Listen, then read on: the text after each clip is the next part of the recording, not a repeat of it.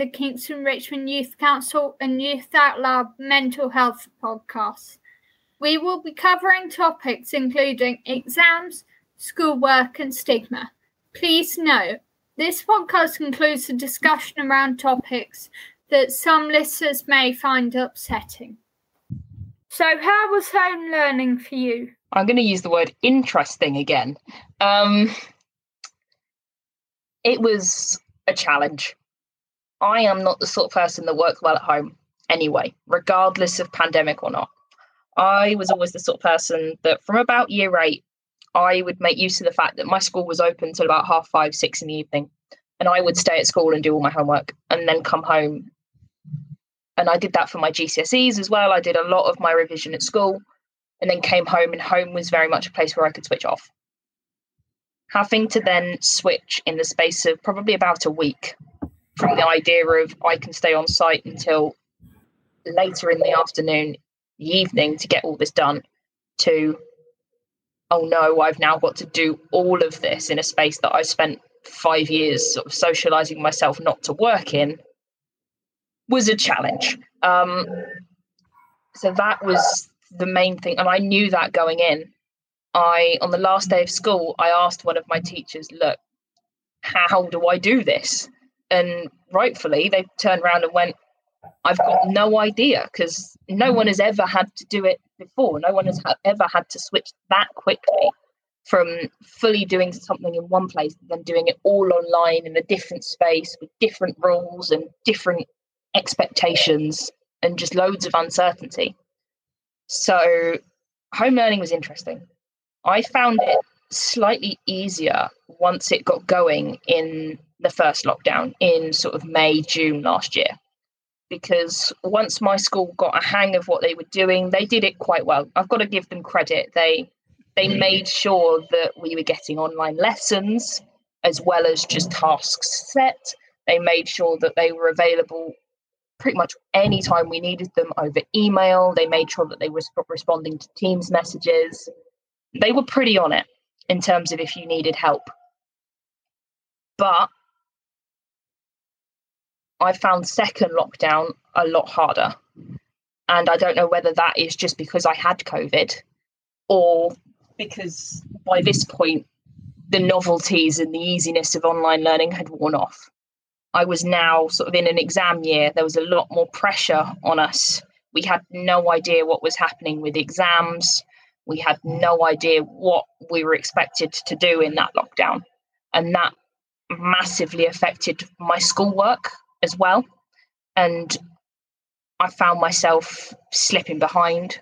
I found that in September as well, trying to adjust from home learning, which I just about adjusted to in July, to then going back to the classroom full time in September and probably having about a week to completely readjust to that way of working again before everything fully kicked in with with year 13 it was it was quite challenging. And there was sort of a bit of worry at school that not just me but some of my other friends were struggling with that more than you'd expect sort of your average year 13 to struggle at the start of the year.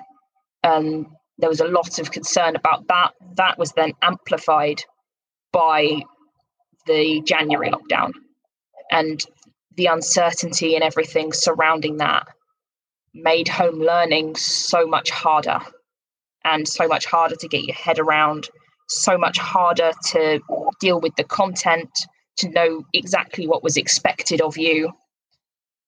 And it was just, for me, it turned into a bit of a recipe for disaster. I know a lot of my friends really thrived with home learning and found that it was actually better for their mental health because they didn't have the stresses of being in a classroom. If they didn't get something, they didn't have to, they, if they were embarrassed about not understanding something in class, they could quietly look it up and sort of teach themselves it or go over things at their own pace. And that was brilliant. But for those people like me that really struggled with it, it just made it 10 times worse having to do it a second time when again you just got back in the habit of changing back from online home learning to then being back in school to home to school to home to school. So yeah, it was quite hard. Have you been affected by the uncertainty surrounding exams? Definitely. So, the mixed messaging and things over the last year has been very confusing and very stressful. And there were points in around January when we knew exams were cancelled, but then there was talk of replacing them just with different exams, different assessments, completely coursework based. And that confusion and that uncertainty was something that our teachers were just as confused and uncertain with as us. And no information was getting through. We were basically just sort of going out on a limb and we kept learning the content. I know some of the schools stopped and just decided to revise what they tried to teach over lockdowns. Um, so again, that uncertainty led to a lot of disparity between schools locally, between schools nationally, and that uncertainty, even now, I mean, we're film we're recording this in July, and obviously even the results day processes for GCSEs and A levels, some of most of it's been released, some of it is still being ironed out. The confusions with sixth form and university admissions, with the longer lasting effects of what these grades are going to do to us. Hopefully, employers will still take them as seriously, us and the year before us. So, the class of 2020, I think, are worried about what our grades actually mean and make, just making sure that this, the fact that we were unlucky, I suppose, enough to be the classes of 2020 and 2021 doesn't permanently hinder us. And that uncertainty, I think, is driving a lot of people my age slightly crazy. Stigma has been discussed rather a lot in the media, especially breaking down stigma related to people's mental health. What do we mean when we say the word stigma when talking about mental health? Um, so, stigma in mental health is when someone sees you in a negative way because of your mental health difficulties. And then this can lead to discrimination, which is when someone treats you in a in a negative way because of your mental health. Have you been affected by stigma in relation to your mental health? And has the last year changed this stigma? Somewhat. So a lot of the friends that I've got that know that I sort of struggle with my mental health have always been very open with me. They've always been very caring and conscious and trying to avoid stigma and sort of discrimination as much as they can. And I've got to give them credit for that because they have been brilliant. Some of them have been somewhat less conscious, and there is definitely some stigma around, especially because I'm quite a stressy person. I like to be in control of things and I like to know what's going on which COVID and lockdowns completely obliterated. And that is partially why I think I've struggled so much with it because I just had no idea what was going on and I was completely out of control. A lot of people sort of take the mick out of it a little bit, turn it into a bit of a joke, which sometimes I'm all right with, but occasionally it goes too far. And then that's when I start to feel even more sort of stressed and things start to make it worse.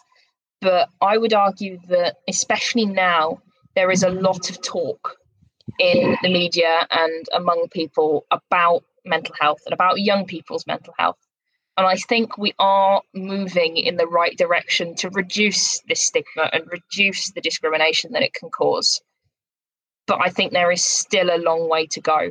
I'm talking today because I've got to a place where I'm comfortable to talk about what I'm feeling and sort of my story with things. I know there are a lot of young people who will feel that they are sort of subject to sort of stigma and potentially subject to discrimination that may not feel as comfortable as I've sort of become to talk about this sort of thing. And I think it's just being conscious that the more we reduce this stigma. And hopefully coming out of lockdown will help that if people are talking about mental health in a way that makes it clear that it's not something to be ashamed of. It's something that everyone struggles with some of us more than others but it's something that people hopefully in the last year have realized that this is not how we need to live. We can be happier, we can be healthier, we can be less stressed, we can be less worried. Hopefully, coming out of lockdown gives us a chance to reset and to learn from the last year and to make sure that stigma continues to be reduced with mental health in general, as well as sort of young people specific mental health issues. And I think hopefully these next few years will be really, really good in terms of setting up proper, proper, a proper culture of talking about mental health and encouraging people that and telling them and reminding them that you're not alone. I think you're right. I think it's the one good thing that's come out of COVID really is this com- this big conversation, isn't it, that's been sparked about about mental health. It's just really there's been so much um, awareness and so much talk about it in the media, and like hearing um, kind of pop stars and um, members of the royal family, even sports stars, kind of coming out and talking much more openly about their their mental health has been just really fantastic to hear because it really helps normalize it for people, doesn't it? That actually, yeah, like you said, we all have mental health and it doesn't matter what background you're from, what age, what gender, what race, what culture, it really doesn't matter. We all have mental health and sometimes that's worse and sometimes that's better.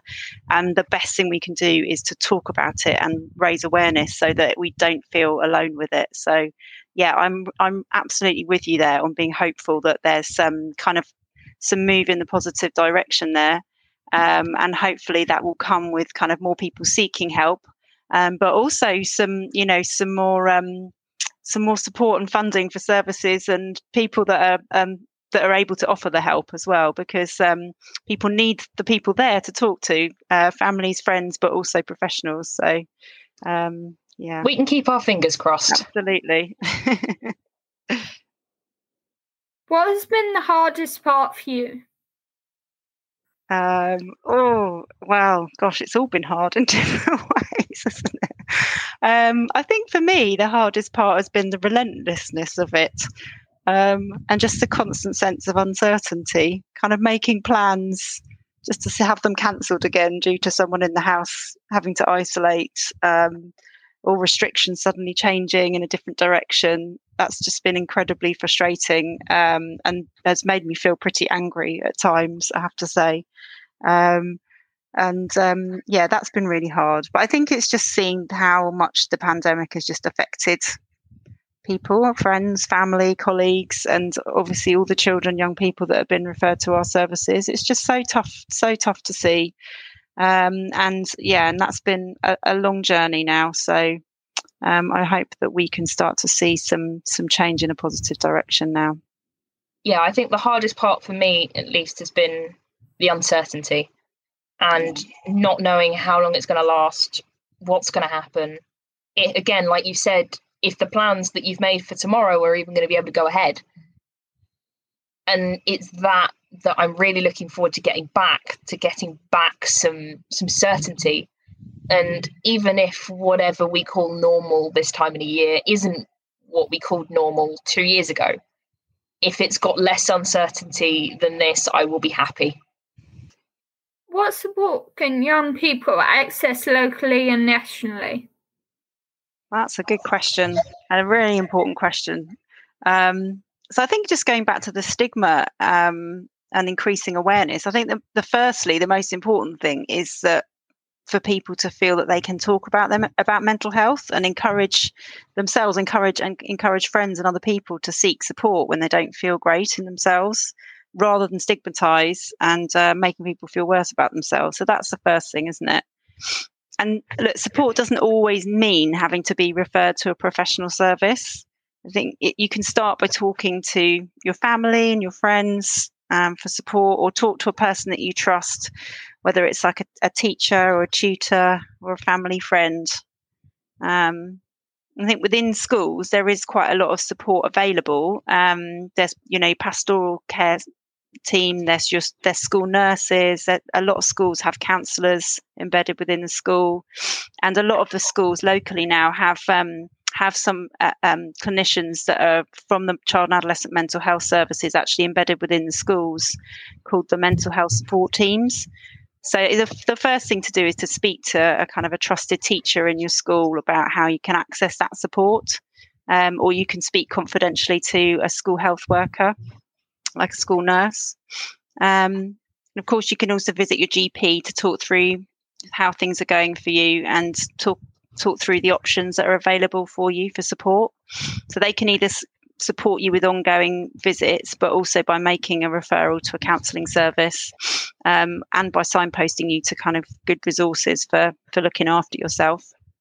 Um, and uh, kind of on, on with that, there's loads of great websites out there. You know, there's there's the Young Minds website. There's um, the On My Mind website by the Anna Freud Centre. There's loads on those kind of just those two as an example. There's loads of supportive resources and tips about mental health for young people and their families, including like videos um, with ideas about how to look after yourself. Um, and then um, there's also um, the Reading Well scheme at local libraries. I know they've been shut for a long time, but you can still access libraries now. I think they're starting to open, certainly online. Um, but they have they've got a kind of a, um, a books on prescription kind of uh, scheme for um, for young people with books specifically fiction and non-fiction, um, sort of self-help books on lots of different mental health problems. Um, in terms of kind of wanting to speak to somebody, there's lots of these websites um, have got free supportive helplines.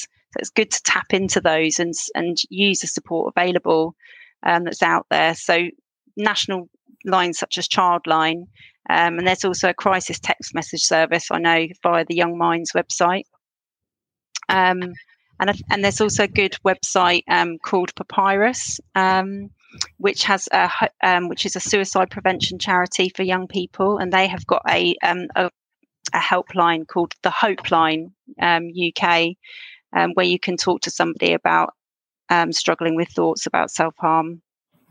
Um, and then locally, we have developed a, a crisis support line within the South London Partnership, um, so that's available to provide crisis advice and support for any young person um, or their family who live in South London, and that includes Kingston and Richmond. So you can call them evenings and weekends and even bank holidays um, all, all, year round. So um, I think we're going to put all these numbers on um, on the your website, aren't we? Um, and then within Kingston Richmond, there's also uh, a free online counselling service for, for young people called youthcouth.com. So that's a, um, a, a, great thing to have a look at. It's it's anonymous and com- um, completely confidential, um, and they provide um, counselling um, by um, live chat. That's what I was, the word I was looking for. and there's lots of resources on their website as well. And then within within our services in Kingston Richmond, we've got the emotional health services, so our child and adolescent mental health services, um, but also access to general kind of youth and youth and family counselling services. So off the record and um, real talk via Relate in Richmond are available, but and there's some also bereavement um, supports counselling services as well. And then we have, like I said, our, our our kind of more formal emotional health services for mild uh, to moderate mental health difficulties, and then our um, our tier three CAMHS services at Tolworth and Barnes Hospital for more severe and complex mental health difficulties. And then we've also got our specialist CAMHS services, which are kind of across our our um, Southwest London and St George's Mental Health Trust, which covers Kingston and Richmond. And so we have a specialist eating disorder service and a specialist neurodevelopmental service, um, as well as our CAMHS crisis service, which feed into the the hospitals. Um, so I would say the first thing to do is speak to a parent, your school, your GP about how to make a referral to these services. You can refer yourself as a young person, but it's always good to kind of, as we said before, talk um, first to someone that you trust about um, about how you're feeling. Um, and I think it's really important to know that if you are in crisis, you can visit your GP, but you can call any of those crisis lines. And there's also a, a Southwest London St George's emergency line um, which is open 24 hours a day. So if you're feeling really unsafe in yourself, you can you can call that number or you can attend your your local A&E if you're feeling really really unwell and really um, like um feeling really uns- unsafe in, in yourself. What advice would you give to a young person who is struggling with their mental health? Have you done anything to improve your mental health? The most important thing that you need to do is to be honest with yourself because I struggled with that probably more than anything else. I was trying to convince myself that it was fine, that it was just sort of teenage stress. And when lockdown came along, it was very easy to sort of just tell myself, oh no, it's just lockdown, you're just confused and things like that. But then it took me about September, I sort of sat down and went, no, this this is a bigger problem. This is something that I've been living with for way too long. I have a dreadful habit of bottling up feelings and bottling up emotions, and lockdown shook that bottle until the top came flying off. And as soon as I was getting towards being honest with myself, being able to be honest with a teacher at my school, who was then able to sort of link me up with some of the services that my school offered, using those probably well, weekly, but for most of the year, and having them well on on standby almost as somebody that I knew I could go and talk to if things if things weren't going well was a massive, massive help. Probably in about March, I then started looking for something a little bit more because I've I'm moving on with school. I'm not mm. going to have that sort of support systems there. So I knew that I could not go back to having nothing. I knew that I had to set something up for myself, and my school were really supportive with that. So I sort of self referred to a service and went through an assessment, and I'm now making real steps towards making sure that I am in a better place than I was a year ago. How are you feeling about lockdown ending and the new normal? it's it's been a long road, as we've said, um, and I just um, would like to be able to see people a bit more freely. Um, I definitely like my children to be able to go to school without the risk of um, disruptions and isolations. That's the key thing for me is uh, uh, for my children, but all the children that I work with to try and have some normal normality back to their to their school life because I think that the the the knock on effect of that on on their mental health will be will be huge. And um, yeah once things start to get more settled and more into routine i think people will start to be able to feel much better um, in themselves. That's my hope anyway yeah i'm definitely looking forward to sort of being less restricted and being able to sort of take the next steps in my life unencumbered by COVID and being able to have a proper sort of uni experience that I know a lot of my friends missed out on this year. And for a lot of my friends to then be able to do things that they haven't been able to do this year. And but I think it's important that we recognize that there are a lot of people, young, old, everything in between, that this is a time of complete uncertainty and worry. And I think we do need to be conscious that while some of us are running ahead and grabbing life by whatever we can get, we have to be cautious and careful and conscious of those around us and making sure that we're not making them uncomfortable or pushing them to do things that they're not quite ready for. And that by coming out of lockdown, we're not making people's mental health worse. Because after the year we've had, that is not the way to end it. So I think we've just got to be conscious that this new normal needs to be more accommodating of people with slightly poorer mental health. And that we need to make sure that the lessons that we've learned this year around how hard being socially isolated is and how hard complete disruption and uncertainty are and how much we've sacrificed and suffered we've just got to make sure that we learn from it and that this new normal is the is almost better than the normal we had before. We'd like to thank our guests Rachel and Abi for taking their time to be here, for sharing their insight and experiences with us. If you or someone you care about has been affected by any of the issues raised in the podcast today, then visit yolweb.info for a list of organisations and services that may be able to help you. You can follow Youth Out Loud on Twitter at Youth Out Loud and Instagram at Youth underscore Out Loud. Follow KR Youth Council on Twitter and AFC underscore KR Youth Council on Instagram. Thank you for listening. And if you are interested in podcasts about issues facing young people, please check out the other episodes of YOL Talks and the Youth Voice podcast. Stay safe.